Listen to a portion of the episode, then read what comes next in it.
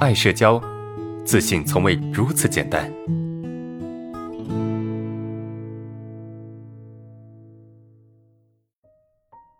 对，我们来看第二个问题哈。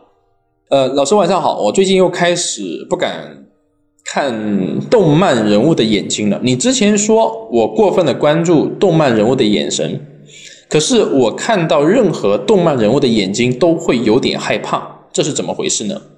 会不会是我担心看到动漫人物的眼睛会出现对视恐惧，所以我会过分的关注动漫人物的眼睛？我现在看到动漫人物的眼睛，心里就矛盾，我担心出现看到什么都害怕的情况。我现在该怎么办？啊，这是第二个问题哈，就就就对视恐惧，有时候会有一些表现，或者是我们可能担心自己出现对视恐惧，会有一些表现是什么呢？就是有时候我们看到，我们不仅是看到现实中的人哈，你可能看到一些电视剧啊，或者是动漫呐。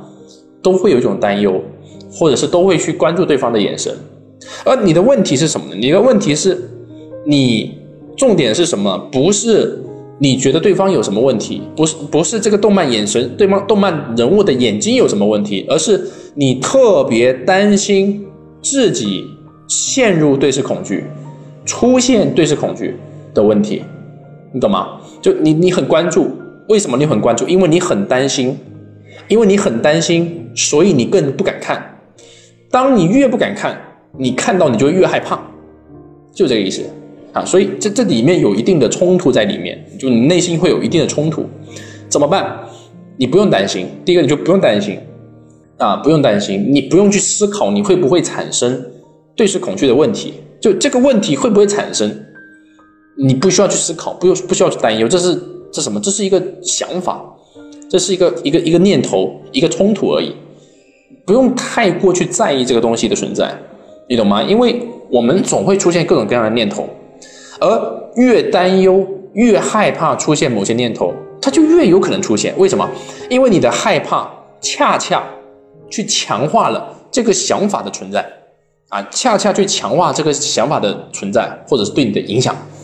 所以我的建议是什么？就是你不用去告诉自己。